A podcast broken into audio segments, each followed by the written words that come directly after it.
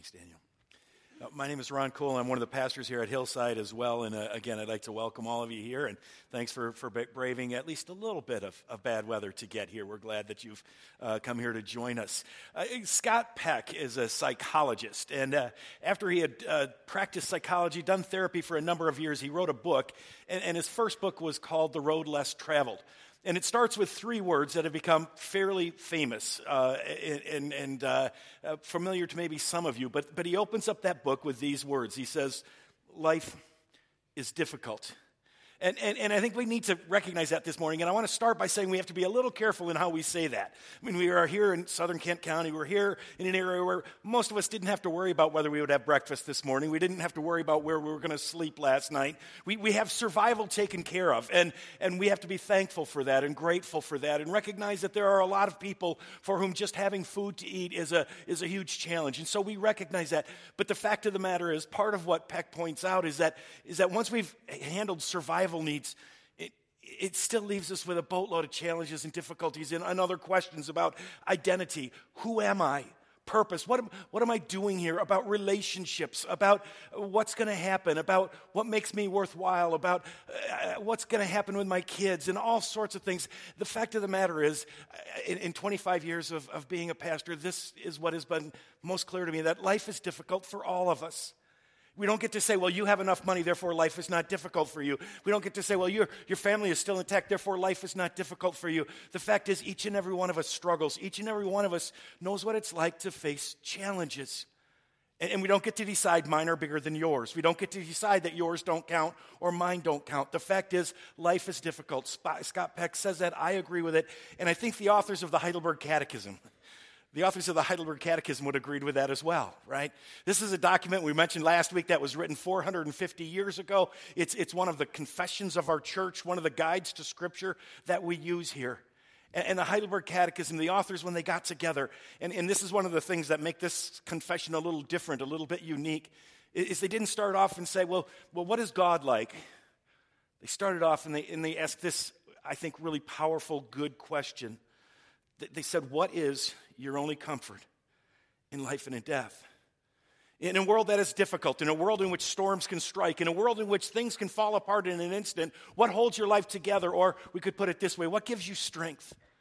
What gives you strength? And, and, and the Heidelberg Catechism drives us into Scripture, and it takes all that Scripture has to say about that, and, and I think it kind of puts it together into a five word statement that is at the core of the Christian faith. And, and, and what it says at its core in this first question and answer, the answer is this I belong to Jesus Christ. At the end of the day, if you ask me where my strength comes from, if you ask what holds my life together, if you ask what matters most, and I only have one sentence to say, it is that I belong to Jesus Christ. I belong to Jesus Christ, that He holds on to me, that He's never going to let me go. If you want to summarize these scriptures, if you want to summarize, I, I, believe in the best way possible to say all that this book says, what you can say is just, I belong to Jesus Christ. It teaches me, it shows me that I belong to Jesus Christ. The, scriptures point to it again and again and again. Let me just make sure we root this in scripture. Again, the confessions are not scripture. The catechism is not scripture, but it points us to scripture. So we'll keep coming back to it, uh, to, to scripture time and time again. Romans 14, verse 8. If we live, we live for the Lord. If we die, we die for the Lord. So whether we live or die, Paul says there's one thing we belong to the Lord. That's what holds my life together. That's what gives me strength is that God is holding on to me. God will never let me go. God will, will take care of me. Romans 8, 38 and 39. A passage that I've read at so many funerals and so many bedsides. For I am convinced that neither death nor life, again, Paul is writing this, neither angels nor demons, neither the present nor the future, nor any powers, neither height nor depth, nor anything else in all creation. Can we agree that he's saying nothing? Okay, there is nothing nothing will be able to separate us from the love of God that is in Christ Jesus our Lord. All right? This is, this is, Paul says, this is it, what it comes down to. At the end of the day, in the midst of the storms, nothing can take me out of God's hands. Nothing can take me out of God's hands. I have said it at, at, again, a bunch of funerals of saying, you know what, this person before he or she died, 10 seconds before they died, they were in God's hands. 10 seconds after they died, they were in God's hands. The moment they died, they were in God's hands. Yes, they, they, they're no longer in their body right now, But the thing that hasn't changed is the thing that matters most, and that is that they were in God's hands, right? I belong to Jesus Christ. The Old Testament, of course, they wouldn't have said Jesus Christ because he hadn't been born yet. But again, this idea of belonging is at the center, all right? Psalm 100, verse 3 Know that the Lord is God. It is he who made us, and we are his. We are his people. We belong to him, the sheep of his pasture. The Lord is my shepherd. I belong to the Lord. I belong to Jesus Christ. Again, I want to make something clear here, and, and this is because I think sometimes preachers get this wrong. But, but we have to notice that it's not that I, my only comfort in life and death, what gives me strength is that all my troubles are past. It's not that what gives me strength is that everything is good in my life right now. No, what gives me strength is that I belong to Jesus Christ. Even though I walk through the valley of the shadow of death, Psalm 23, the Lord is my shepherd, okay? That is the core of it. That is, I, I think for me, this is a beautiful way to state the Christian faith. And, what I want to do this morning is the Catechism kind of unpacks this. And it says five things about this that I want to just touch on. And I know you're not going to walk out of here remembering five things. So pick out the one or the two or the three uh, that might kind of connect with you at this point. But five things, the catechism, as they unpack this answer, as they, as they think about what it means, um, and, and as they expand that, I, five things. First one I want to talk about is, is, is it says, I am not my own. Okay? I am not the boss of me. When we make this confession, and I think again, when we make the biblical confession, what, what, we're saying is that, well, here's how it says it in the Catechism What is my only comfort in life and death? That I am not my own, but I belong to Jesus Christ. Again, let's root it in Scripture, 1 Corinthians 6 19 and 20. Do you not know that your bodies are temples of the Holy Spirit who is in you, whom you have received from God? You are not your own. That's the Bible, that's the catechism. Both you're not your own. If you belong to Jesus Christ, you were bought with a price. You're not your own. Therefore, honor God with your bodies. And, and, and so the first thing, and, and, and again, this is such an important confession that I am not my own. Because there's something inside of us that, that wants to say, I am my own. I am the boss of me. Nobody else can tell me what to do. Nobody else can, can, can control me. I mean, we live in a culture, we live in a world where, where freedom is a key word, right? Government, you can't, it's my body, you can't tell me what to do with it. Government, it's my land, you can't tell me what to do with it. It's my gun, you can't tell me what to do with it. It's my whatever, you can't tell me what to do with it. And when it comes to the government, I'm, I'm generally on the side of freedom from, okay? I don't, but this is not about a political thing. But what we have to understand is sometimes too often, I think, our attitude towards those things slips into our Christianity. And we start to say to God, God, you know, you're not the boss of me. You're not the boss of me. You're not in charge of me. You're not in control of me. I get to decide what I want to do. The fact is, sin is all about us saying to God, I'm going to do it my way. And, and that's why we have to confess what the Bible teaches us very clearly that I am not my own, that I am not the boss of me. This does two things for us, okay? If we make this confession, and again, it's, this, is, this is just, it's one thing to say I belong to Jesus Christ it's a, it's a deeper thing and it challenges us in the right place to say, I'm not my own, okay? First of all, it challenges me, okay? It, it confronts me. We, we don't get to do whatever we want. I, I'm not my own. I'm not the boss of me. I don't get to do whatever I want. Again, that's what Paul is talking about here in 1 Corinthians 6. You're not your own. You were bought at a price. Therefore, honor God with your bodies. Uh, Paul is saying, you know? You don't get to say. Some of the Corinthian Christians were saying, yeah, I belong to, to Jesus Christ. I've been saved. I've been forgiven. But what I do sexually doesn't matter because it's just my body and it's my body. And it doesn't really matter. God no, you are not your own, Paul says. It does matter what you do. And, and, and you are called, you're called to honor God with your bodies. And so it confronts us, but even more, and this is it comforts us. I am not my own. What that means is I don't have to be the boss of me, I don't have to be in charge. One of the lessons many of us have learned as we've grown up, right? When we're younger, it's like, I can't wait. I can't wait till I get to be an adult. I can't wait till I get to be in charge of my life. I can't wait till I get to be the mom. I can't wait till I get to be the dad. I can't wait till I get to be the teacher. I can't wait till I get to be the boss.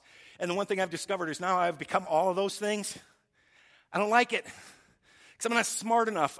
I'm not strong enough. I'm not wise enough to be in charge. I don't, if, if, if, if you, if I'm the one who's in charge of leading your lives, we got huge problems. I can't lead my I don't know. When we get into positions of authority, I tell you this, honest, uh, those of us who get there, when we get there, we say, Why did I want this? Why did I do this? And I think God gives us that. But at the end of the day, I can't be in charge of me. And the good news is, I don't have to be.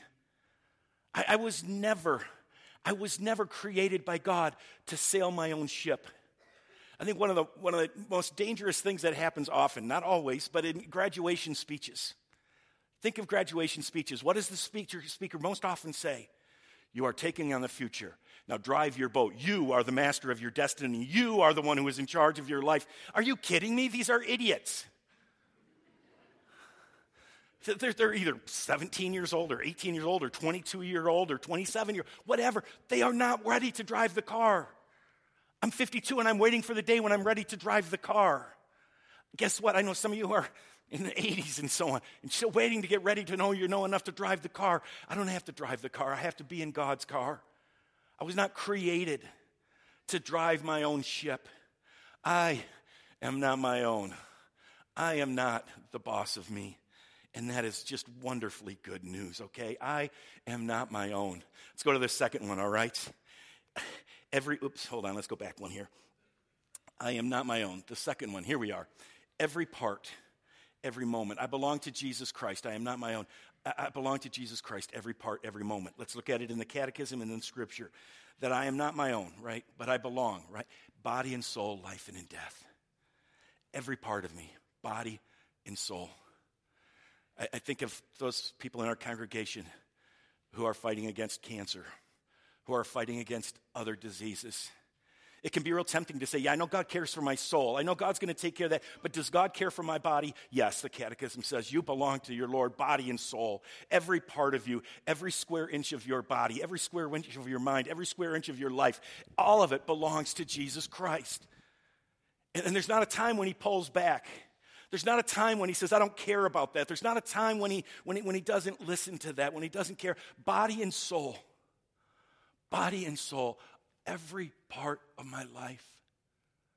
Every part of my life belongs to Jesus Christ. In life and in death, every moment of my life belongs to Jesus Christ. You know, we can get this one wrong on, on both sides of this. We can end up saying, you know, I, yeah, I belong to Jesus Christ. In, in death, I know He'll take care of me, but in this life, I'm on my own, or the other way around. I know Jesus is with me now, but will He be with me then? It's in life and in death absolutely every moment. Again, back to 1 Corinthians 6:19, you are not your own, you were bought at a price. Therefore, honor God with your bodies. Your bodies matter. Romans 14, 8, if we live, we die, live for the Lord, die, die for the Lord. So whether we live or die. All right. Romans 8.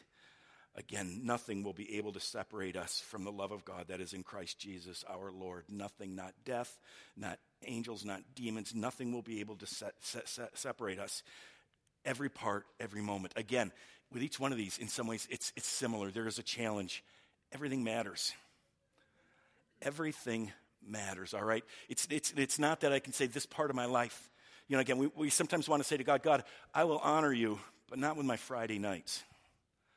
God, I will honor you, but not with my Saturday nights. God, I will honor you, but not with my sexuality. I will honor you, but not with my finances. I will honor you, but not with my, my work. I will honor you, but not with this. No, every part, every moment. Body and soul, life and death, absolutely everything. It, it challenges, everything matters, but again, it comforts us because God cares for all, all the time for all of me, all right? Every part, every moment. I am not my own, but I belong body and soul in life and in death to Jesus Christ. Third, the third thing that it unpacks and is that there's no one better, no one better to belong to. Just belonging to somebody doesn't solve all our problems, right? Talk to somebody who's been a slave, right? Uh, uh, you know, I mean, the catechism recognizes, okay, I belong to somebody. That's great. Then I'm not in charge of my life. Well, that's not great. If that person I belong to is not loving, if that person I belong to isn't, isn't kind, isn't caring, isn't good, that's why the catechism adds, again, a couple of more words here to help us make sure we understand what we're saying that I am not my own, but belong body and soul in life and in death to who? Not just to Jesus Christ, but to my faithful Savior, Jesus Christ. Friends, there's nobody better to belong to. I, in the back of my mind, I'm hearing the old folks here will get it. The Bob Dylan song, You Got to Serve Somebody. You got to serve somebody. It might be the devil, it might be the. The fact is, we all belong to somebody. We all belong to somebody, or we try to belong to ourselves, or we try to belong to something. We all belong to somebody. And I got to tell you, there's nobody better to belong to than Jesus Christ. There, there is, he, he is, again, first of all, just Savior. You belong to somebody who died for you. If you belong to Jesus Christ, you belong to somebody who went to a cross and who says, This is how much I love you. And he poured out his life. And again, the Apostle Paul, in thinking about that, Romans 8, verse 32, he says, He who did not spare his own son, right? God the Father, he who did not spare his own son, but gave him up for all of us, how will he not also, along with him, graciously give us all things? When you've seen the cross, when you've seen how much Jesus loves you, when you've seen that he'll die for you, do you think he's going to stop when, when, when, when you need something else? Is there anybody else you want to belong to? Don't belong to me because I didn't die for you and I won't. I'm not that good. Don't belong to your spouse. Don't belong to belong to Jesus Christ. Don't belong to the stock market. Don't belong to your work. Belong to Jesus Christ because He alone is the one who is the Savior, and He alone is the one who is faithful. He doesn't change. I'm not a slave to a boss, to an owner who, who one day is good and next day is angry. I've got a Savior who is faithful. Lamentations 3. I mean, just this is just amazing. The steadfast love of the Lord never ceases. His mercies never come to an end. They are new every morning. Great is your faithfulness. I belong not just to Jesus Christ, but to my faithful Savior, Jesus Christ. He's going to be there. And, and, he did not spare his own son, I mean, he went to the cross. He already died for me. He's, he's, he's going to take care of me. He's no one better to belong to. Again, it doesn't make life easy, okay? It doesn't mean everything works out perfectly fine. But I'll tell you this there's just nobody else who loves you the way he loves you. And, and if you can't say these words, if you can't say, I belong to my faithful Savior Jesus Christ, then I, gotta, I want to just talk to you after the service and say, what do we have to do? How can we answer that question? So, no one better to belong to, all right? So, let's move that one down. The fourth one, He takes care of me. The catechism, first question and answer, kind of has three parts. We've only been in part one. Don't worry, I know what time it is. We've only been in part one. We've got two and three to go. This is all related to the second part, okay? The first part, again, I, I am not my own, but belong body and soul in life and in death to my faithful Savior, Jesus Christ. The second part begins with this of Him taking care of me. He has fully paid for all my sins with His precious blood. This is what he did. He fully paid for all my sins. And, and, and one of the key words here for the, the writers of the Catechism 450 years ago was, was fully. That, that he paid for it all. In that time, the church, the, it was the Roman Catholic Church at the time, was teaching that Jesus paid for a lot of your sins but you still need to pay for the rest. And, and, they said, no, he has fully paid. He has absolutely fully paid for all of our sins. Now, I don't think any of us are going to say something like that anymore, but I think for us, where we need to hear this word is, is that we still have an idea that there's no free lunch. Most of us have an idea of, I want to do something. I, wanna, I got to do my part, right? I mean, I've heard preachers say things like, you do your best and let God take care of the rest. What? There's not me doing a little bit. And what the Bible says is Jesus fully paid. He says, I'm, I'm dead in my sins, and it's grace, grace, grace, grace, grace. He's the one who paid. Uh, Hebrews talks about this again. Let's root it in Scripture. For by one sacrifice, he has made perfect forever those who are being made holy. There was one sacrifice. What happened on the cross is what matters. He is the Savior who has fully paid for all of my sins, okay? And I need to remember that, that I belong to him, not because of anything I've done. Because as soon as I start to make it anything I've done, it, it, and this is. It, yeah. For me, one of the things that I think the Reformed expression of the Christian faith gets right and is so important for us to remember is what, what, what the, the church at the time, the, the, major church at the time, the Catholic church at the time was teaching was that what we have to do is we have to hold on to God. And, and we do this by our good works, that we hold on to God. And it's up to me to hold on to God. And there's a part of us that still believes that, right? I, I have to have my faith. I'm holding. But the Reformed faith said, no, what the Bible says is that Jesus Christ paid it all, and Jesus is holding on to us. My assurance comes not because I am holding so tightly to God, but because God is holding so tightly to me. Do you see the difference? It makes all the difference in the world if I know that He has fully paid for all of my sins. I don't have to pay for any of them. I can't pay for any of them. And He did it with His precious blood. With His precious blood.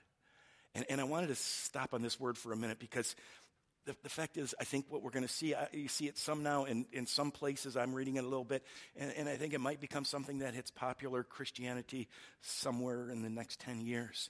There are a number of people who are saying, you know, this whole Christian thing with blood is overdone. It's just sick. God doesn't require blood. He just wants us to believe in Him. And, and the blood doesn't matter. Friends, if you take the Bible seriously, the blood is what matters that it took the death of Jesus Christ. It was his precious blood that did that. Peter talks about this. He says, For you know that it was not with perishable things such as silver or gold that you were redeemed, but with what? The precious blood of Christ, a lamb without blemish or defect. I, I love that. I, I, I, it's not silver, gold, not that junk. What? I could use a little silver. I could use a little gold. No, not with junk you were bought, but with the blood of Jesus Christ. And friends, that's the sacrifice that gives us life. He has fully paid for all my sins with his precious blood. He takes care of me and has set me free from the tyranny of the devil. That he has set me free.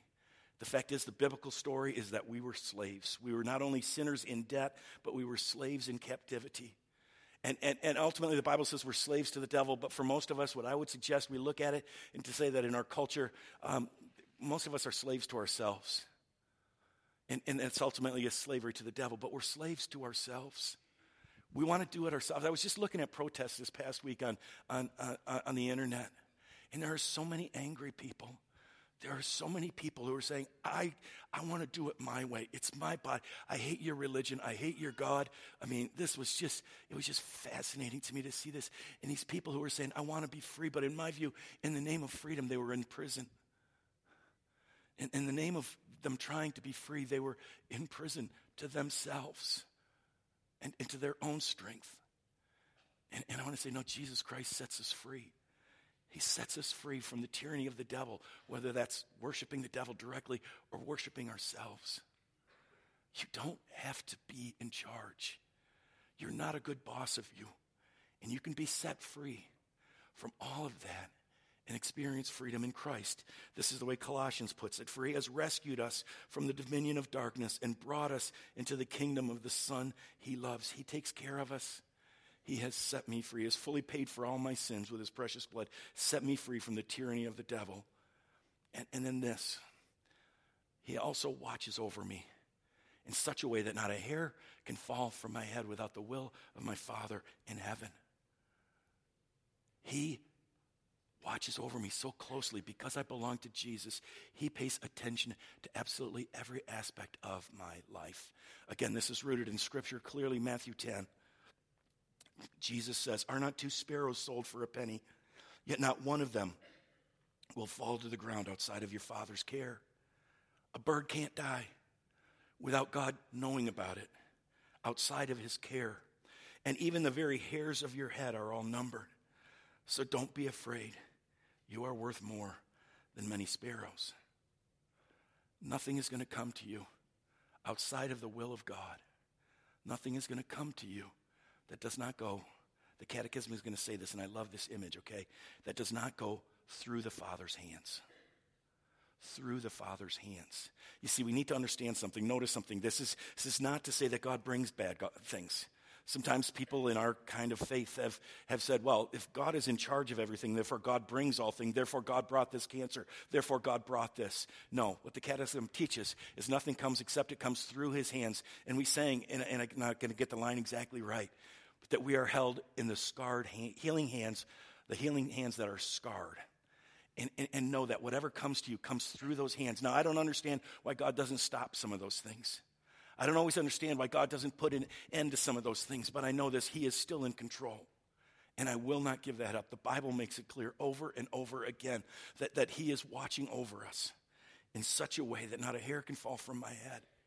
He knows, all right? And in fact, it goes on to say, in fact, all things, must work together for my salvation. All things must work together for my salvation. Again, Romans 8, really important chapter, verse 28. And we know that in all things God works for the good of those who love him, who've been called according to his purpose. So God takes all things and He's going to work them for my salvation. He's going to work them for my good. Again, I want to be really careful about something because some people take this in a way that the, the catechism never intended, that the scriptures never intended. It's not to say all things are good, right? God is good all the time. All the time, God is good. That's true. But not everything that happens to us. Cancer is not good. God can bring something good out of it, God can grow us in it. But that doesn't make that thing good. Okay? Evil is evil, and God is never the author of evil. And evil is never good. But God works things for our good. Okay? That's a huge distinction. And so, yes, I believe with all my heart God is in control, all right? He also watches over me in such a way that not a hair can fall from my head without the will of my Father in heaven, okay? Nothing can happen to us that doesn't come through his hands. In fact, all things must work together for my salvation. God will work all things for the good of those, right? Not saying all things are good, but he will work all things for the good. So, the second part, he takes care of me. He has fully paid for all my sins with his precious blood. He watches, or excuse me, he has set me free from the tyranny of the devil, and he watches over me in such a way that not a hair can fall from my head without the will of my Father in heaven. In fact, all things must work together for my salvation because I belong to Jesus Christ, all right? All right, he has he takes care of me and then the last one. He helps me trust and obey. He helps me respond. He gives me assurance that I belong to him and he helps me to live for him. All right? Again, let's go to the catechism. Because I belong to him, Christ by his Holy Spirit, all right? Now we got the Spirit coming in. Because I'm a Christian, because I belong to him, Christ by his Holy Spirit assures me of eternal life by His Holy Spirit, He tells me that it's okay. What gives me assurance is not how much I've done. What gives me assurance is not that I've gone to church all the time. What gives me assurance is the Holy Spirit whispers into my heart, It's okay. I've got you. You belong to him. And again, that's exactly what scriptures teach. 2 Corinthians 1. Now it is God who makes both us and you stand firm in Christ. I, I, think about that, right? God makes us stand firm. God is the one who gives us life. God is the one who does it. He anoints us. Uh, he anointed us, set his seal of ownership on us, and put his spirit in our hearts as a deposit guaranteeing what is to come. And so the Holy Spirit there assures us that it's going to be okay, that we belong to him.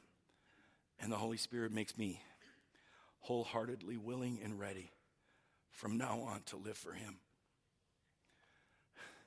I belong to Him. And more than anything else, I want to just live my life from now on for Him. Doesn't mean we all become pastors, but it means when I'm a teacher, I teach for Him. When I'm a businessman or businesswoman, I'm that person for Him. When I'm a psychologist, I'm that for Him. When I'm a counselor, I'm that for Him. When I am taking care of the kids, I'm taking care of the kids for Him. I, I, belong to Jesus Christ. And all I want to do is say thank you. All I want to do is live in gratitude. Galatians 5 Those who belong to Christ Jesus have crucified the flesh with its passions and desires. Since we live by the Spirit, let us keep in step with the Spirit. It's the Spirit who makes us willing and ready from now on to live for Him, all right? He helps me trust and He helps me obey. So that's the fifth one, all right? There we are. Let's get to this and let's move that there. And, I just want to go through that, the whole question and answer once. I, again, I hope you know how, how deeply scriptural this is. Eh, but I do want to encourage you. I mean, one of the ways, I mentioned it last week, I want to mention it again. You know, we, we, we are not a church that necessarily has trained people to give testimonies about amazing moments in our lives very well. I want to suggest that you can memorize this and have the most beautiful testimony that there is. All right? And, and, so this is what it says. What is my only comfort in life and death? That I am not my own, but belong, body and soul, in life and in death, to my faithful Savior, Jesus Christ. He has fully paid for all my sins with his precious blood and has set me free from the tyranny of the devil. And he watches over me. He also watches over me in such a way that not a hair can fall from my head without the will of my Father in heaven. In fact, all things must work together for my salvation because I belong to him, Christ by his Holy Spirit. Christ, by his Holy Spirit, assures me of eternal life and makes me wholeheartedly willing and ready from now on to live for him. Friends, that's worth living for. That's what you can bank your life on. The fact of the matter is, we got to ask ourselves what gives you strength? Each and every one of us. And this wall is, in my view, just such a beautiful one. I belong to Jesus Christ. I am not my own. I belong to Jesus Christ. Every part, every moment, I belong to Jesus Christ. There is no one better to belong to. I belong to Jesus Christ. He takes care of me. I belong to Jesus Christ. He helps me trust and obey. And, and so as we close, I just ask all of us to ask this question and, and, and be honest about it. Be honest about it. What gives you strength? We all need to answer the question. We all need to have a bottom line. What gives you strength? What, what gives you courage? What's going to get you out of bed when things are falling apart? What's your bottom line? I belong to Jesus Christ. And I pray you do too. Let's pray together. Father, it's a, an amazing thing to say that we're not our own but belong to you. Thank you. Thank you that you've done that for us because we couldn't have gotten there on our own. We ran away. And so, Father, give us the courage to be wholeheartedly willing, to, to know that you, you take care of us, and to be wholeheartedly willing and, and ready to live for you. Father, I pray for anybody here who's struggling and, and who doesn't know for sure that they belong to Jesus Christ. And I just pray that right now might be a moment when they say, I do. I belong to Jesus Christ, and I put my life in his hands. Because there's no better place to be than in the hands of Jesus. It's in his name that we pray. Amen. Will you please stand to receive God's parting benediction? Again, there are going to be some folks from Hillside in the prayer room. If you'd like to talk with somebody or pray with somebody, be happy to meet with you and to chat with you. People of God, as we go from this place, the Lord bless you and keep you. The Lord make his face shine upon you and be gracious to you. The Lord turn his face toward you and give you peace. Amen.